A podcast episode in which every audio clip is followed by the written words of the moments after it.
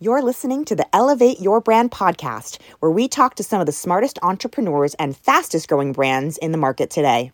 I'm your host, Laurel Mintz, a reformed corporate M&A attorney who founded award-winning LA-based marketing agency Elevate My Brand. We've elevated some of the world's biggest brands from Facebook, Paw Patrol, and Verizon to innovative startups you haven't even heard of yet. Are you ready to elevate your brand? Keep listening.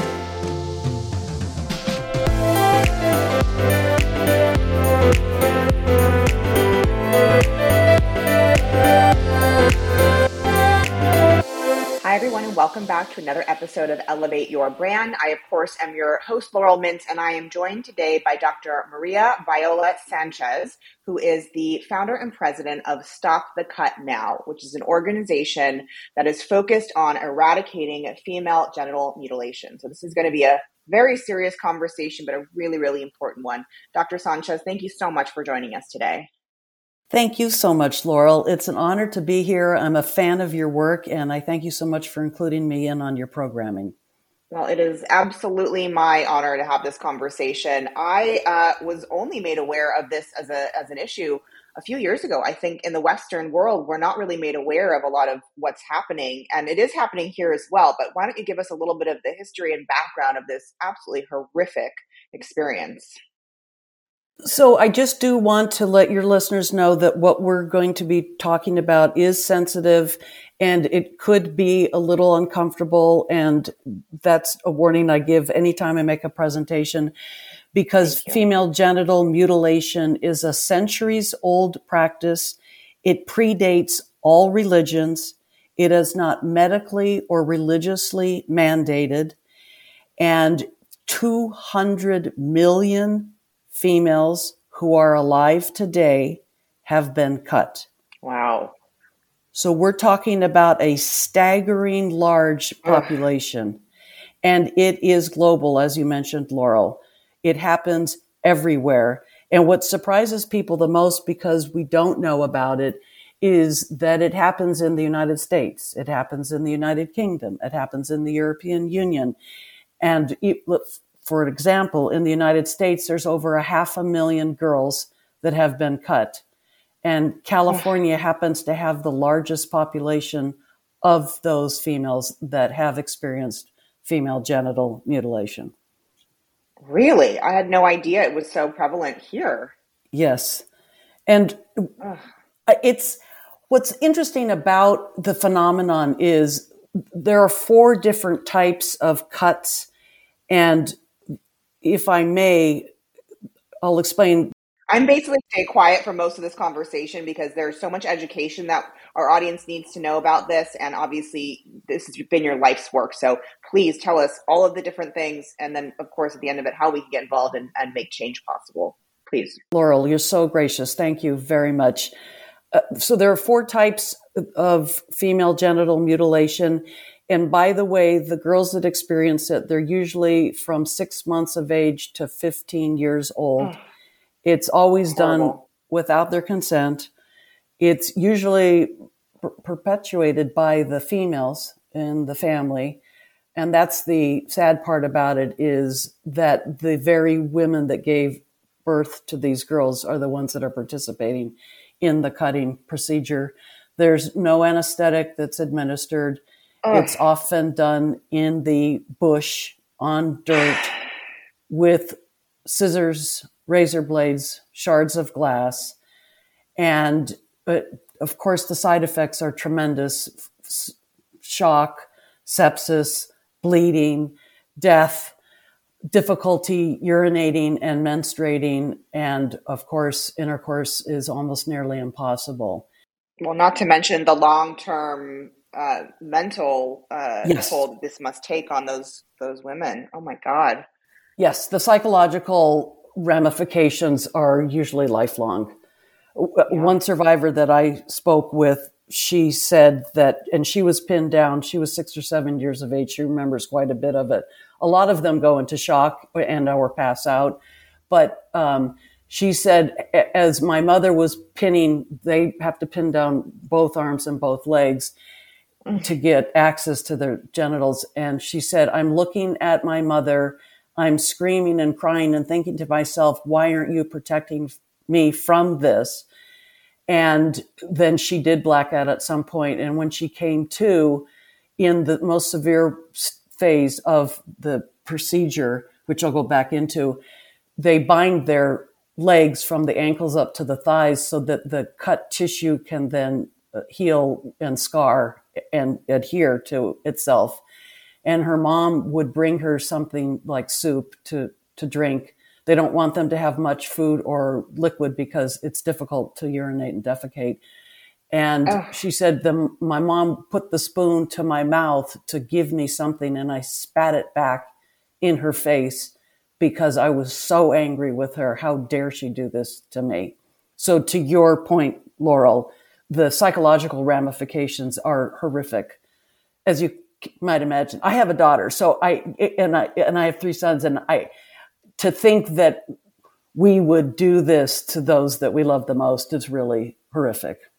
Can you un- help us unpack that? I, I, I, it's so horrific. It's hard even to find words to discuss it. And I know that this is your life's work again, so you're comfortable in this conversation. I'm super uncomfortable, but that's exactly why we need to be talking about this because it needs to be more prevalent in terms of our knowledge base of how to stop this or how to support organizations like yours that are working to stop the cut.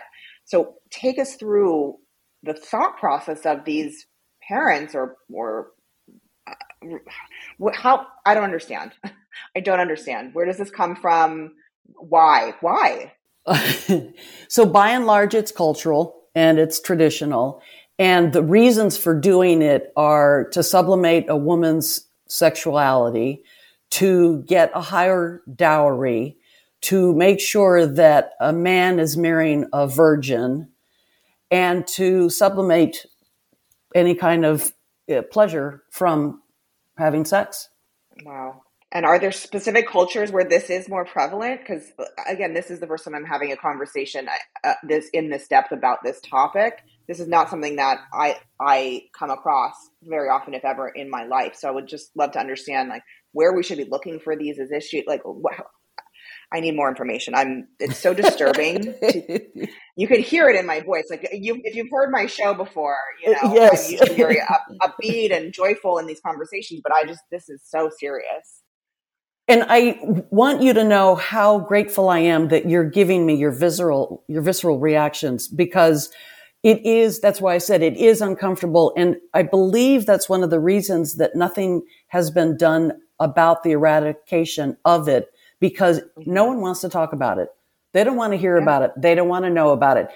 You know, I actually had a physician that I was visiting with and he said, so, so what are you doing? And I casually enter into the conversation and he was like, female genital mutilation, those three words shouldn't be strung together. This is a physician, a surgeon. He reels back until he hits the wall in the office. And he said, I just can't comprehend this. And so your reaction is not unlike many. And that's kind of what makes my mission very difficult is it's so needed and yet it's so difficult. Yeah, I understand that it's formats like yours that are giving me a platform upon which to share because I don't have any, if this is terrible to say, but skin in the game or any dog in that race because it doesn't affect me, my culture, my family. It, it's, but when, so I've been a talk radio host for over 25 years and I was on NPR in the late 90s. And I had a guest on the program. My producers had arranged for him to visit with us to talk about cutting because it was in the news. And that was the first mm. time I learned about it was in the late 90s. And I was like, just like you, like, what? What? What? And so I just went about my life and it is on the radar of the United Nations, on the World Health Organization, UNICEF to name three prominent entities. Mm-hmm. In fact, the United Nations, every February 6th, they host the International Day of Zero Tolerance for Female Genital Mutilation, which I have attended. I was there in February of 2020, right before COVID, at the United Nations to honor this day. There were less than 100 of us in the room. It's an international day of zero tolerance. Yeah. And that is what really bothered me over the decades. I was like, surely somebody's going to do something about this. Surely somebody's going to take care of this. Really, you have the resources, you have the megaphone, you have the platform, but nobody's doing it. So that's actually my anger at the fact that every 11 seconds somewhere in the world, a girl is being cut weighs on my shoulders heavily because I think that every minute that we're not doing something, that's six girls that have been cut. And literally, yes, I finally decided that I'm going to do something about it. So I founded my tax exempt 501c3 nonprofit foundation to eradicate it. And the here's the good news. There is some good news in this. I have my PhD in media psychology, and the title of my dissertation was to eradicate female genital mutilation. And Laurel, you'll love to hear this. I used two podcasts to test what is it that is going to move people off the dime. And the single answer was education and awareness. Absolutely. And that's exactly why we're having you on the podcast today. What, what, but I feel like I'm missing something. What was the moment? Because you had this person on your show, you started getting involved, but where was the moment of realization? Like, if not me, who? If not now, when? And when exactly. was that? Like your Oprah aha moment? When was that? It was probably when I was working on my dissertation and I was casting about for success stories, and they were few and far between. And I, I kept thinking, when you have 200 million girls who are alive today, so that doesn't count how many have passed away, that have experienced this and nobody's doing anything about it. And uh, think about how persuasive, well, you know it, Laurel, media is so persuasive in mm-hmm. creating awareness and branding and getting the word out and motivating people. And I even used the Me Too movement in my dissertation. Look at how that got us moving forward on that sort of atrocity. So that's when I got the results from my dissertation. It got published. And I said to myself, okay, I guess it's going to be my responsibility. I'm done Incredible. sitting on the sidelines waiting for somebody to take care of this. And as I said, the burden of the girls that keep enduring it because there's all this inaction. People say, oh, it's terrible. Tis, tis. Isn't that a shame? How, oh my, here in the United States, wow, really? And the irony about the United States is there are 10 states and the District of Columbia that don't outlaw it yet with legislation. Huh. So that means that if someone were to be caught, that they wouldn't be per, uh, prosecuted for it? Correct. Right. Because it's not against wow. the law. And so there is a federal law that got signed into existence on January 5th, 2021. So it didn't get any publicity because of what happened the next day. So there's a federal law, but state laws are needed because that's really where the crimes can get prosecuted successfully. Right. And that's the action. Right. And so what I do too is I uh, lobby for legislation. I'm working right now with legislators in California because the rule that we have right now is terrible. It's slipshod. There's no accountability. They're supposed to reporting numbers. No numbers have been reported since it went into effect in 1996. So I'm literally working right now with legislatures to get it sharper in the state of California. And I, the District of Columbia called me last year to be an expert witness because they're grappling with legislation. That was February of 2022. They still haven't done anything. That's absolutely terrible. Well, I had to imagine of course you have to be involved with the legislative action because that's how from state by state this actually gets implemented and um, realized into law right. but to your point it, it really is about implementation and the policing of it which is very very challenging. Correct. um, so let's talk about what we can do as uh, you know somewhat of outsiders looking into this major issue. How can we get involved and how can we support? So the best way you can start, which doesn't benefit me except for I, uh, part of the, my website is about education and awareness. So some of the statistics that I mentioned during our conversation are there and it, it helps because, it, and my website also is user friendly in that most, most of it is animated.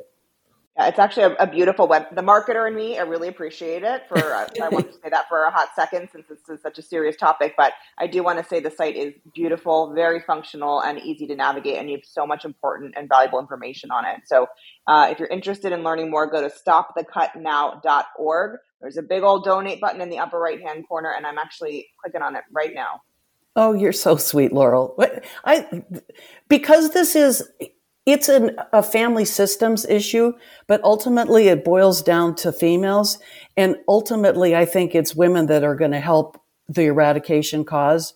And it might be mothers and it might be daughters and it might be friends and it might be wives and it might be sisters and whatever. But I think it's the, because believe me, there are men that are against it. Uh, there's an imam here in the United States that the, is the head imam of the Muslim religion. And he says that do not harm is a part of Islam. He said, so Islam doesn't promote it.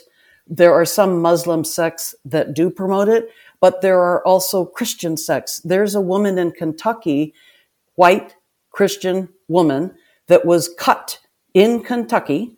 And she went to legislators and they introduced the law, and it's been in effect for about three years. It's named after her, Jenny's Law, that she got it outlawed in Kentucky. So that's what I'm saying wow. is some of this is grassroots and granule, mm-hmm. but some of it it is what I know from everything that I've done and from my dissertation and from my data and from my results is to throw money at it because that's what you need to create the education and awareness. And ultimately, what I found is when people know they want to help, they want to donate. They want to volunteer. They want to post it on social media. They want to do something once they have the information. I mean, you can't help but want to have impact in this. I mean, this is, I think this might be the most serious conversation we've ever had on the podcast. And I'm, again, honored to be in the dialogue with you because I feel like I'm getting an education in a category I had no idea this was as big an issue as it is. Um, so again, thank you so much for the time, and also, of course, thank you for the the hard work that you're doing. Um, I'd love to uh, hear some of the positives, like some of the, the the things that you've seen out in the world. I know you've been doing this work for a long time. Do we have any stories of success that you could share with our audience?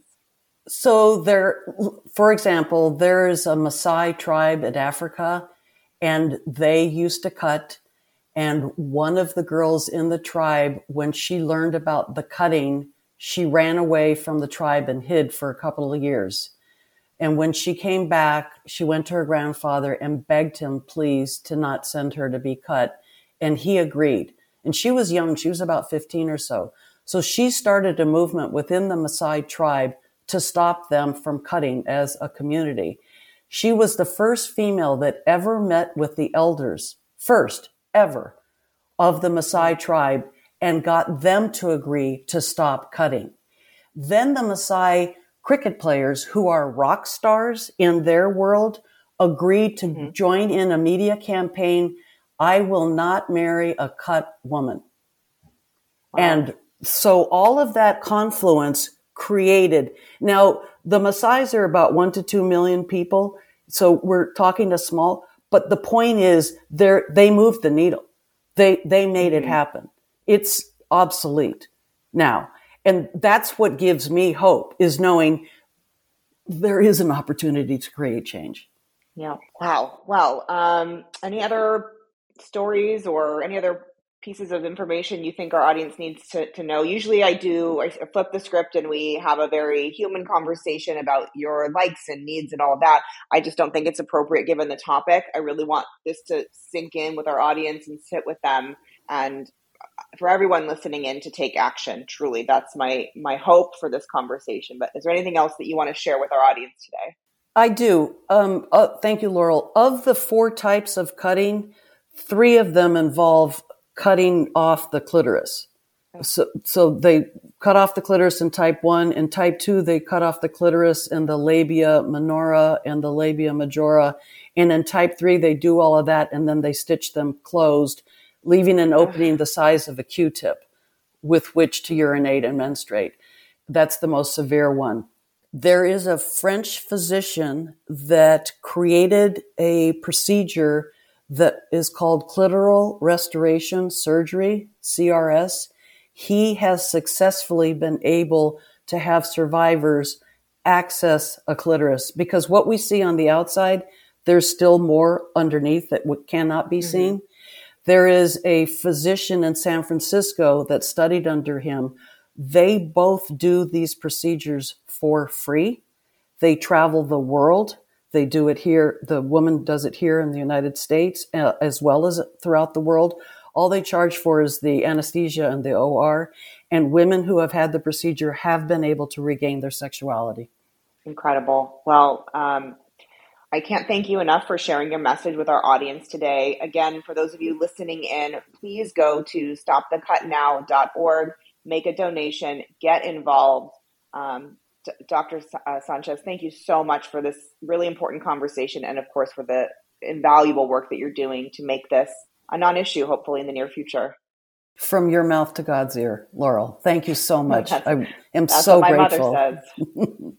so grateful. Thank you we're grateful to you. It's with you know without leaders like you in the world, I wouldn't even know about this really, and wouldn't able to be able to make a small difference with a few dollars to uh, help you make bigger impact globally. So again, thank you. Again, go to stopthecutnow.org to make a donation today. All right, everyone. Thank you so much for tuning in. Very serious but very important conversation. Uh, please get involved, donate, and uh, follow along in this journey. And of course, stay tuned for more from Elevate Your Brand coming up next.